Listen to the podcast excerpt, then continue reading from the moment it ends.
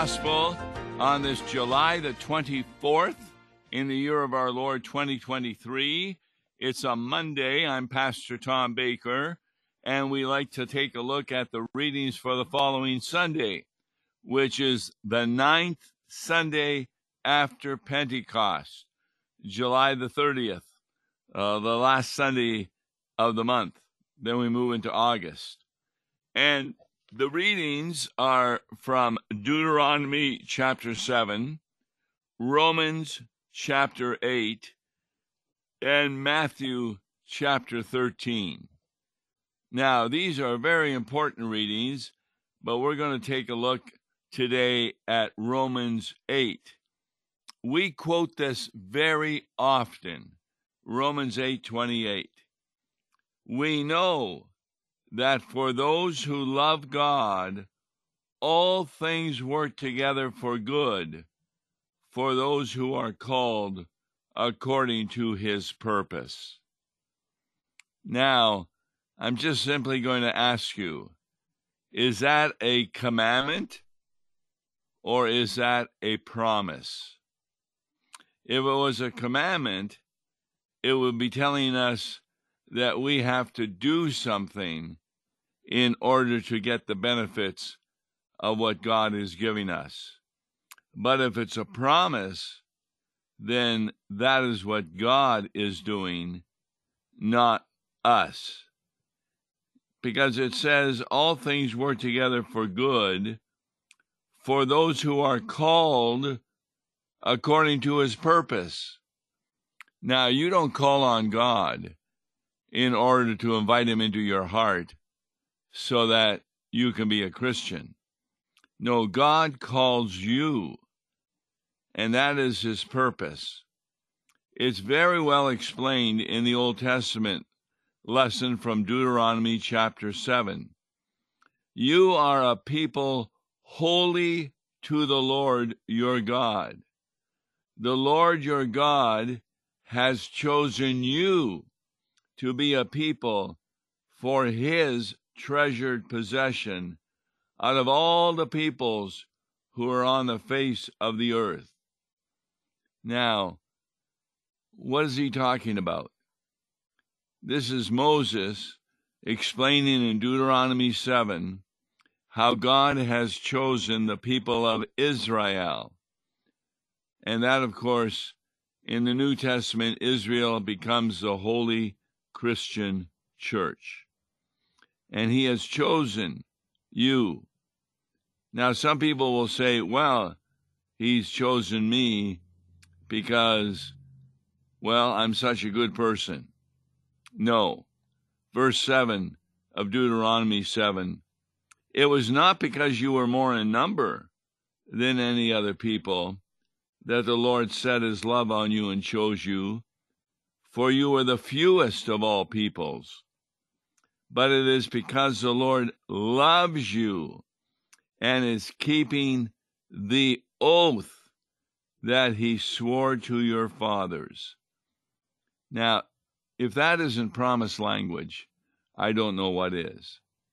Because God loves you and you are his precious child because he's keeping the oath.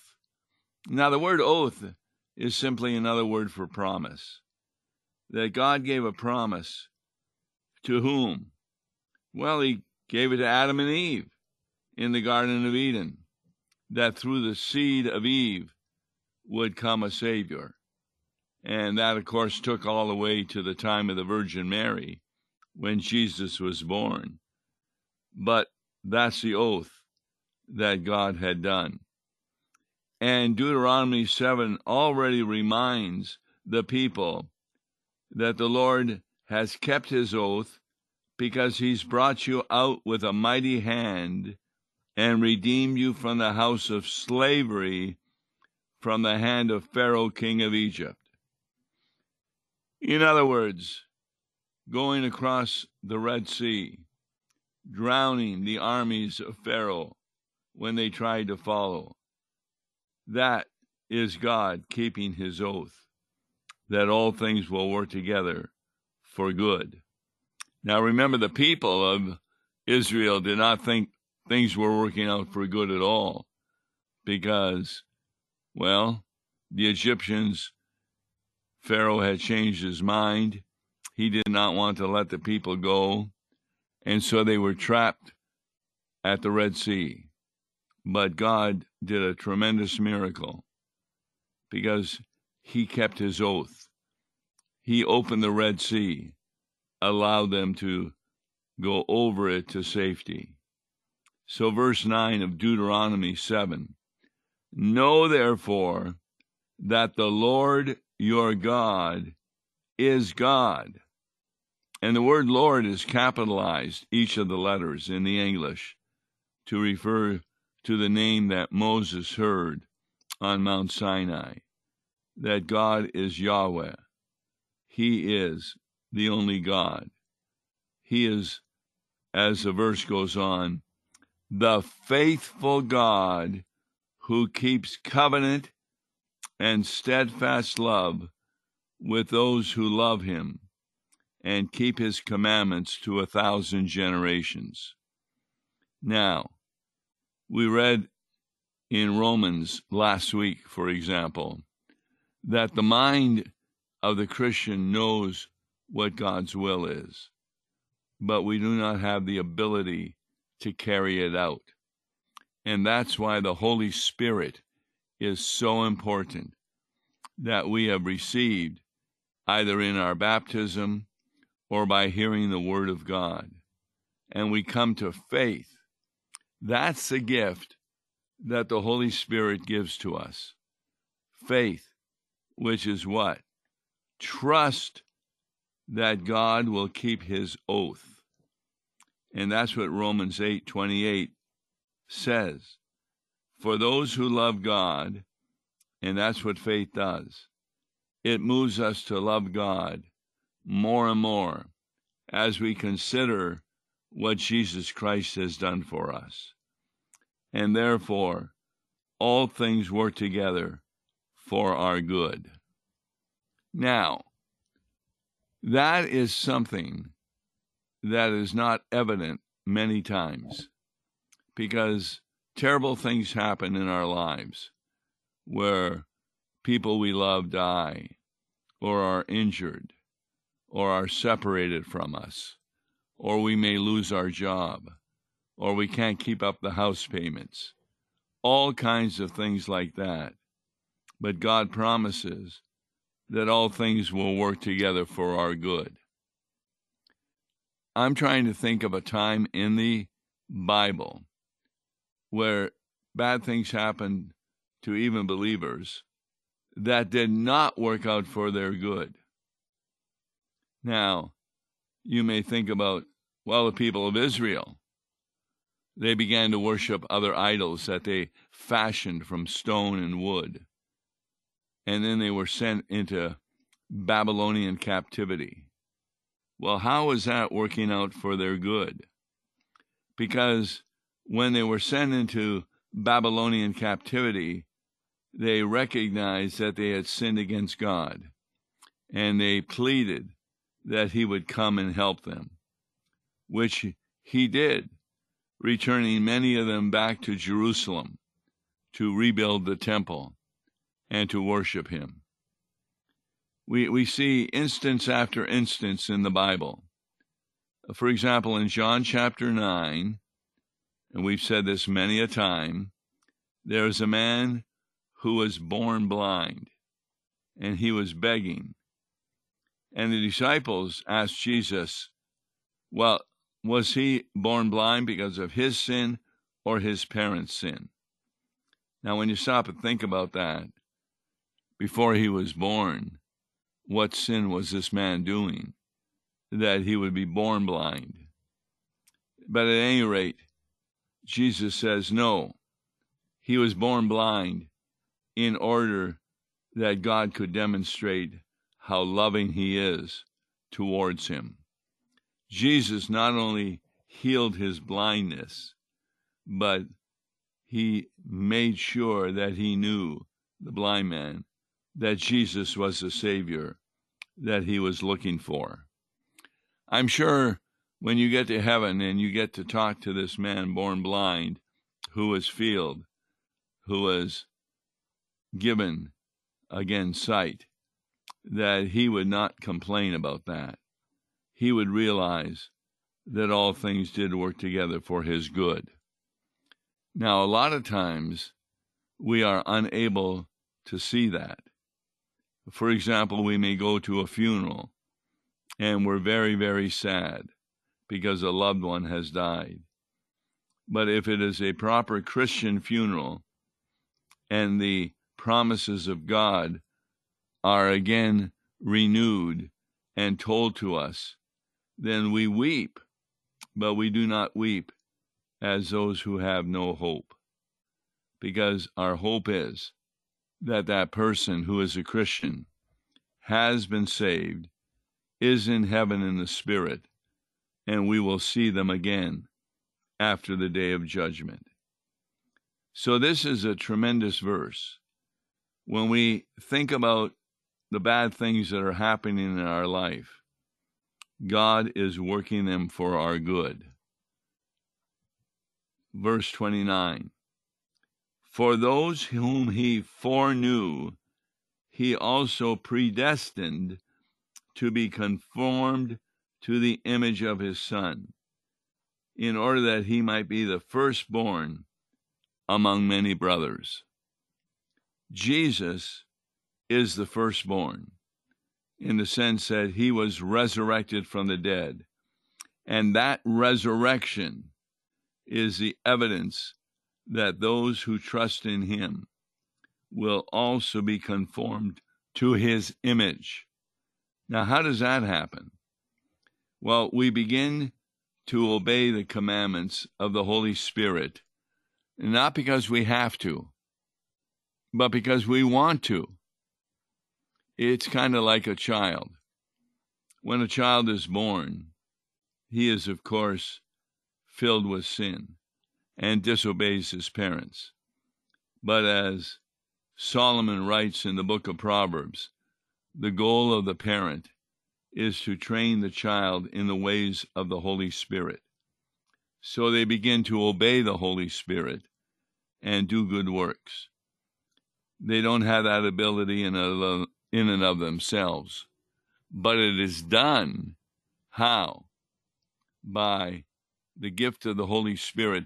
So the good works you do are not your own good works, they are the fruit of the Holy Spirit because you are attached to the vine of Jesus Christ. It says, Those whom he predestined, he also called. That would be, for example, in baptism. And those whom he called, he also justified. What does that mean? It means that he declares you to be righteous in his sight, to be holy. That, that's what the Old Testament reading from Deuteronomy 7 says. You are a people holy to the Lord your God because you have been justified.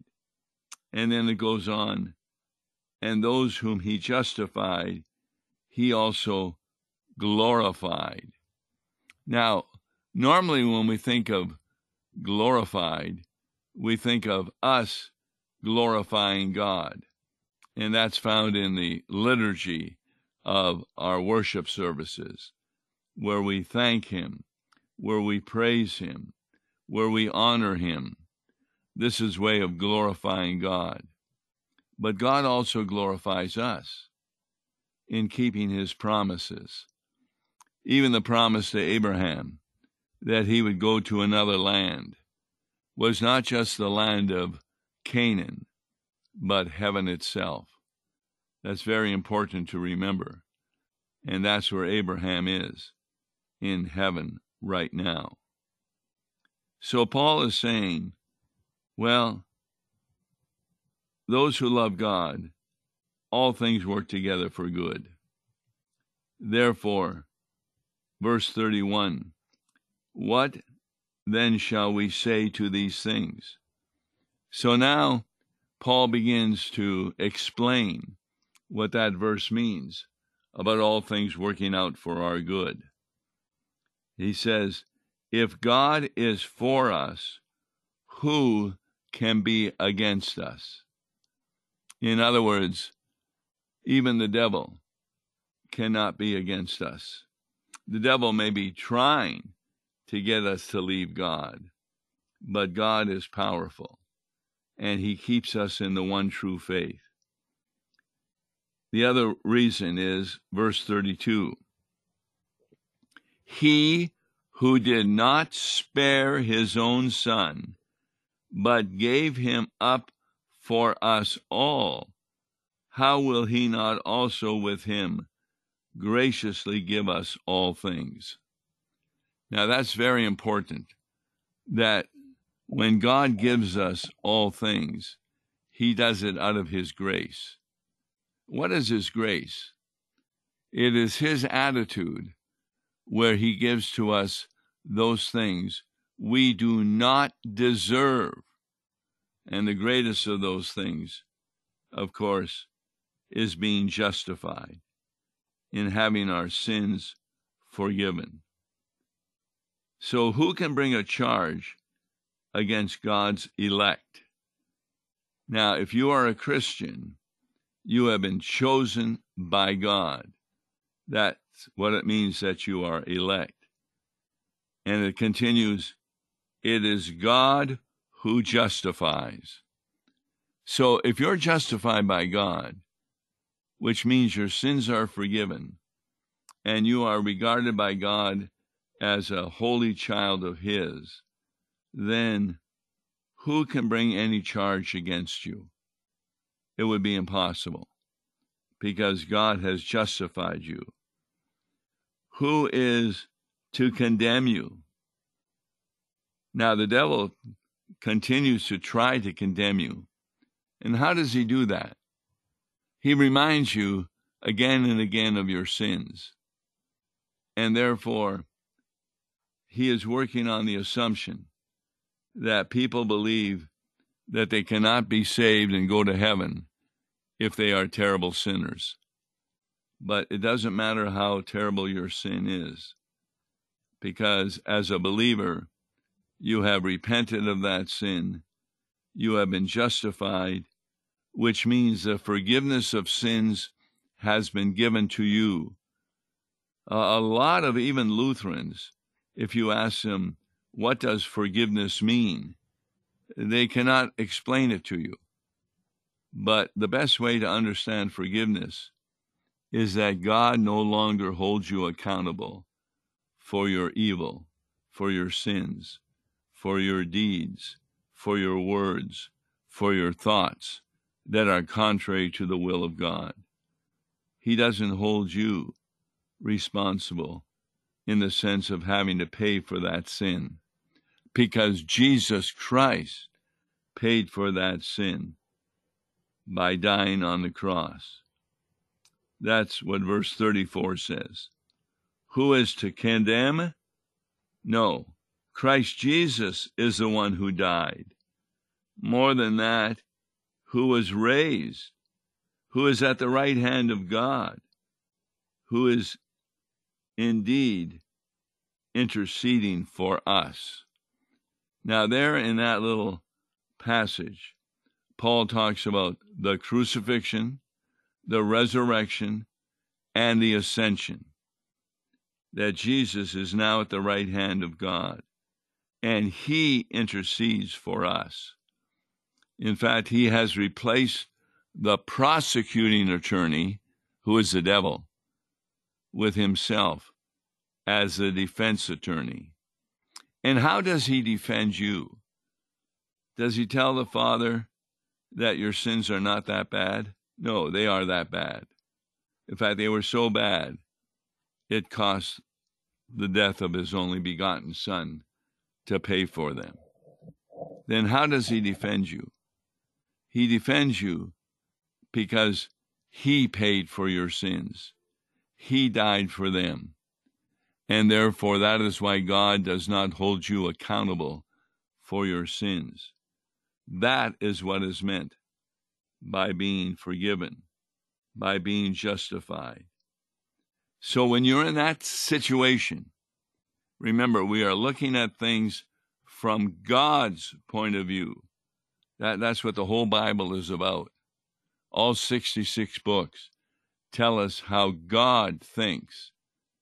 Therefore, verse 35 of Romans 8 Who shall separate us from the love of Christ?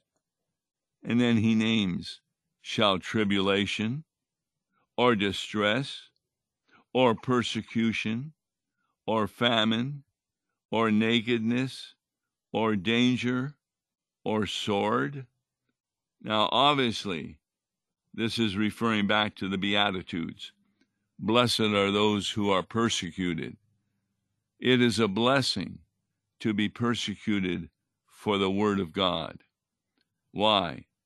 Because, number one, even in persecution, all things will work together for your good. And number two, that's part of the purpose of a Christian in order to share the message of the gospel. And in the sharing of the message of the gospel, we will be persecuted. Because he quotes the Old Testament For your sake, we are being killed all the day long we are regarded as sheep to be slaughtered. Now, that sounds terrible when you first hear it, but it reminds us of the purpose of the Christian that we are to stand up against the world. And, and today, there's a lot to stand up against, as many people are living immoral lives and think that that is okay, what they are doing. No, it's not okay. But God allows us to be persecuted and to suffer. But we have nothing to fear because none of that is punishment for our sin. For example, the man born blind was not being punished, but he was born blind for the purpose of showing how wonderful Jesus is. You hear this again and again on KFUO as you listen to the programs that there is always good in whatever happens to us. That is not something that is evident, but it is something that is promise. Therefore, it doesn't matter what is happening to you in your life. If you are a Christian, if you believe in the promises of God. Verse 37 says, You are more than conquerors through him who loved us. Conquerors mean that you have victory over sin, death, and the devil. In fact, Paul goes on to indicate how the following items cannot separate us from the love of God. He says, For I am sure that neither death nor life, nor angels, and that's, of course, referring to evil angels, nor rulers who are evil, nor things present, nor things to come, nor powers, nor height, nor depth. That could mean when we feel really good about something or feel really bad about something, that doesn't separate us from the love of God, nor anything else in all creation will be able to what? Will be able to separate us from the love of God in Christ Jesus our Lord. Now, when you ask people, what is your favorite Bible verse? Many of them will speak of John 3:16. For God so loved the world that he gave his only begotten son that whoever believes in him will not perish but have everlasting life. Notice that is a promise. And the belief is not something that you have concocted it is something that God has given you. Every person converted in the Bible went through the experience of moving from the old Adam to the new man. Remember Paul on the road to Damascus. That occurred to him when Jesus appeared to him.